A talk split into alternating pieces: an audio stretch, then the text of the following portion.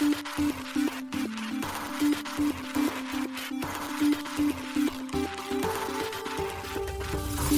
しい経済ニュース。この番組では現当社のメディア新しい経済がブロックチェーン仮想通貨フィンテックに関する日々のニュース解説を平日毎日音声コンテンツでお届けしています。そして新しい経済ではブロックチェーン仮想通貨に関するニュース解説記事やインタビュー記事学習記事などのたくさんのコンテンツを掲載しております。ぜひ新しいひらがな経済漢字で検索してメディアもチェックしてくださいそして LINE 公式アカウントではメディアの更新情報を配信しております LINE 公式アカウントにもぜひご登録ください現当社新しい経済編集部の高橋です。はい、本日は10月31日火曜日です。今日のニュースいきましょう。英国暗号資産規制の最終案とステーブルコイン規制計画を発表。貿易情報連携プラットフォームトレードワルツ、ベトナムトレードフラットとシステム連携へ。タイ大手カシコン銀行同国暗号資産取引所サタン買収、デジタル資産関連3社設立も。バイナンスにセレスティア上場へ。BNB チェーンがマルチシグウォレットサービスを発表。BSC と opBNB で導入へ。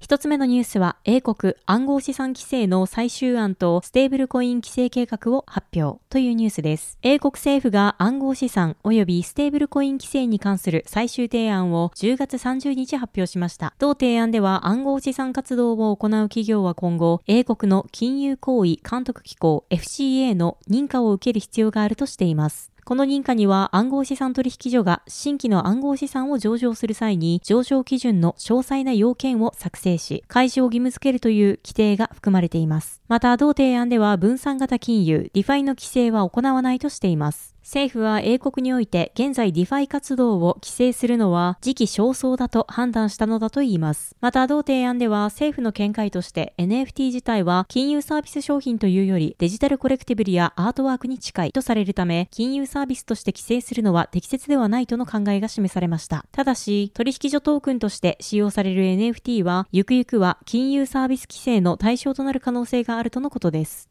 英国財務省の経済長官であるアンドリュー・グリフィス氏は同提案の冒頭にて、英国が暗号資産テクノロジーの世界的なハブであるというビジョンを実現するために、この業界と引き続き協力していくと述べています。財務省が別途提出したステーブルコイン規制の計画に関する最新情報報告書によると、同省は2024年に具体的な法案を議会に提出し、法定通貨を裏付けとするステーブルコインの規制を FCA の権限下に置く意向だといいます。ステーブルコインの発行、保管は金融サービス向けに設計された既存ルールの下で規制されることになるとのことです。英国財務省は昨年4月初旬に英国を世界的な暗号資産業界のハブにするための計画を発表。同国においてステーブルコインを決済手段として利用できるよう整備及び立法化していく方針が示されました。一時暗号資産市場の市況悪化などにより英国においてのステーブルコイン規制の先行きが不透明な時期もありましたが、2022年7月にナジム・ザハウィ財務大臣によるテクノロジーの中心地としての英国の立場を推進するという意思表明により、英国ににおけるステーブルコイン規制推進の動きが明らかとなりました。6月には英国財務省が提出していた金融サービス市場法案が国王の承認を受け法制化。7月には暗号資産取引と投資をギャンブルの一種として規制する提案が A 財務省経済長官であるアンドリュー・グリフィス氏によって却下されました。これは暗号資産をギャンブルの一種として取り扱うことは英国を世界や欧州連合の規制当局と対立させ、同分野のリスクを緩和することにつながらないとの考えからでした。10月からは FCA による新しい暗号資産マーケティング規則が導入されました。同月26日には、経済犯罪及び企業の透明性に関する法案が王室の承認を得て正式に成立。同法案は昨年9月に提出されたもので、当局によるマネーロンダリングや麻薬取引などの犯罪に使われた暗号資産を押収、凍結する権限を地方裁判所及び法執行機関に拡大するものです。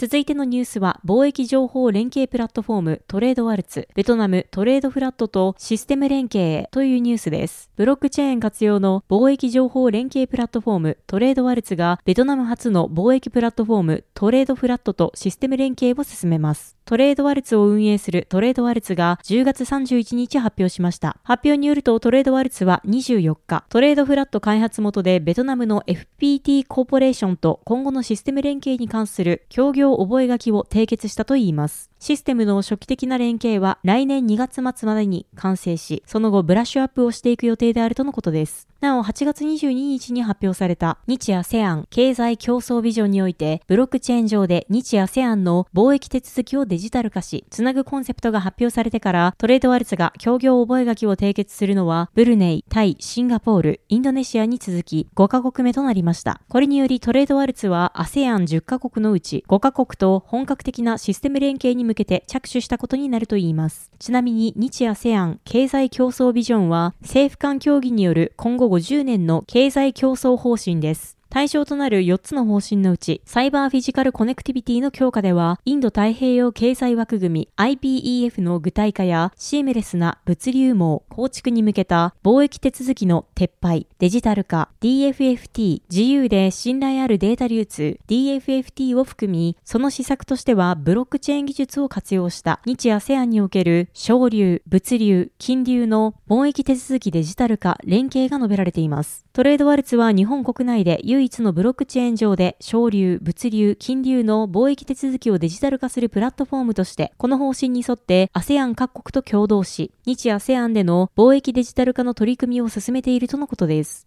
FPT コーポレーションは金融機関とともに2022年10月に貿易金融の LC 決済をブロックチェーン上で行う同国初の貿易プラットフォームトレードフラットを開発発表しています。当プラットフォームはブロックチェーン上でエンドツーエンドの LC 業務を処理し、従来の LC 取引フローと比較して、書類受注にかかる時間を90%削減し、銀行スタッフの業務処理時間を50%削減し、生産性と作業効率を3倍向上させているとのことです。現在は FPT 子会社の FPT ジャパンホールディングスによって同プラットフォームは日本市場でも展開中だといいます。FPT コーポレーションはトレードフラットの商流や金流の機能拡大のためトレードワルツへ連携を打診。その検討の結果、今回本格的に連携改修を進めることことになったとのことです。なお、新しい経済編集部はトレードフラットで採用されているブロックチェーン基盤についてトレードワルツへ問い合わせを行っています。返答が得る次第、今後報告させていただく予定です。ちなみにトレードワルツについてはエンタープライズ向けブロックチェーン基盤である Hyperledger Fabric が採用されています。トレードワルツ社は NTT データ、三菱商事、豊田通商、東京海上日動火災保険、三菱 UFJ 銀行、兼松、損害保険ジャパンの大手7社の共同出資によって2020年4月に設立され、その後政府の支援や東京大学のベンチャーキャピタル、物流会社2社などの共同出資を受け、現在は10社共同出資の産官学スタートアップとして活動しています。また2020年11月以降に貿易のデジタル化 DX を目標に事業を開始し、伊藤忠商事や総実、住友商事、三井物産、富士フィルム、三井住友銀行、NEC、ブルボンなどがトレードワルツの貿易情報連携効率化、普及に向けたコンソーシアムに参加しています。今年5月には同コンソーシアムの会員企業数は200社を突破しています。またトレードワルツは貿易業務における紙書類の処理プロセスなどを簡略化し、業務の効率化をするブロックチェーン活用のプラットフォームです。導入により業務効率化のほか、リモートワークの促進もできるといいます。なお、トレードワルツにはエンタープライズ向けブロックチェーン基盤である Hyperledger Fabric が採用されています。続いてのニュースは、タイ大手カシコン銀行、同国暗号資産取引所、 Satang 買収、デジタル資産関連3社設立もというニュースです。タイの大手銀行であるカシコン銀行が同国の暗号資産取引所 Satang を運営する Satang Corporation の株式97%を取得し、同社を買収したようです。カシコン銀行からタイ証券取引委員会 SEC へ10月30日に提出された書類によって明らかとなりました。その書類によると、今回の買収はカシコン銀行の100%子会社であるユニタキャピタルを通じて実施されたとのこと。同子会社はデジタル資産事業への投資を目的とした企業です。買収額については非公表のようです。なお、株式が取得されたのは10月27日です。同取引所の名称はサタンからオービットトレードに変更される予定であるといいます。さらに、ユニタキャピタルは新たに100%子会社3社の設立も発表しています。同新会社はデジタル資産保管を行うオービットカストディアン、デジタル資産のファンドマネージャーのオービックスインベスト、ブロックチェーンインフラ開発事業を行う Orbix Technology Innovation です。なお、オービットカストディアンと Orbix Invest については、現在営業許可申請中とのことです。カシコン銀行は先月9月、同行のテクノロジー部門である Kasikorn Business Technology Group を通じて Web3 及び AI のスタートアップに投資するための1億ドル規模のファンドを立ち上げていました。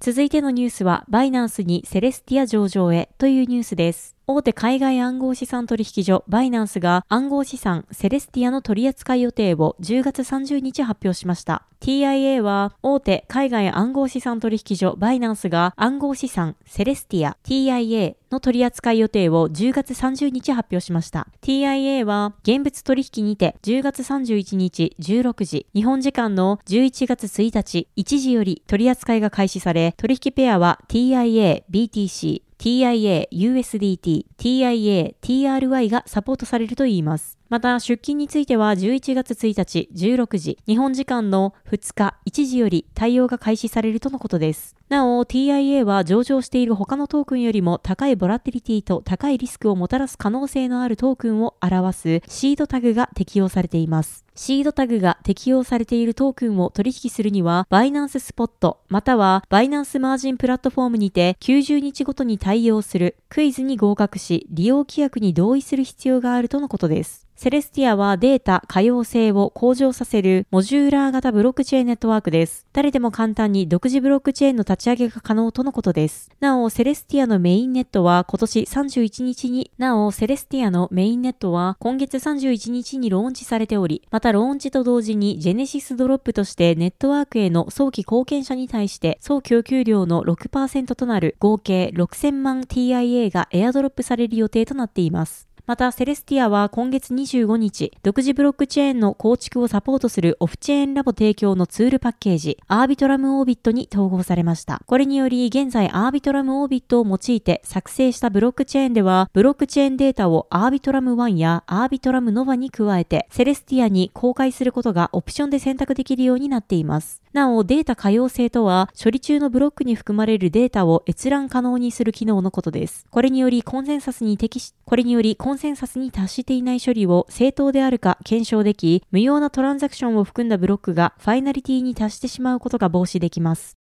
続いてのニュースは BNB チェーンがマルチシグウォレットサービスを発表。BSC と OPBNB で導入へというニュースです。大手暗号資産取引所 Binance 提供のレイヤー1ブロックチェーン BNB チェーンがマルチシグネチャーウォレット BNB 政府のサービス開始を10月28日発表しました。現在同サービスは OPBNB のメインネット及び BNB スマートチェーンと OPBNB のテストネットで利用可能です。BNB チェーンの発表によると同サービスは分散型の予測ビジネスを展開する Gnosis が提供するデジタルアセット管理プラットフォーム Gnosis Safe をもとに開発されているとのことです。マルチシグネチャーウォレットは、マルチシグウォレットとも呼ばれるウォレットの形式であり、これまでの一般的なウォレットに比べてセキュリティが強化されています。具体的にはトランザクションに署名する際に使用する秘密鍵を分散して管理し、署名の際に複数の署名を要求することで、秘密鍵が漏洩した場合に資金が流出してしまうことを防いだり、一つの秘密鍵を紛失しても他の秘密鍵で署名することで資産を救出することが可能です。OPBNB は9月13日にパブリックローンチした BNB チェーンのレイヤー2ネットワークです。オープンソースのブロックチェーン開発ソフトウェア OP スタックを用いて構築されており、イーサリアム仮想マシーン EVM 互換の仮想マシーンを搭載しています。現在 OPBNB 上の分散型金融 DeFi サービスの TVL は合計で約2.42億円であり、その65%以上は分散型取引所 DEX の QB スワップが占めています。OP スタックはイーサリアムのレイヤー2スケーリングソリューションであるオプティミズムの技術に基づいたソフトウェアです。。開発者はこのソフトウェアを用いることで、オプティミスティックロールアップを採用した独自のレイヤー2ブロックチェーンの立ち上げが可能となっています。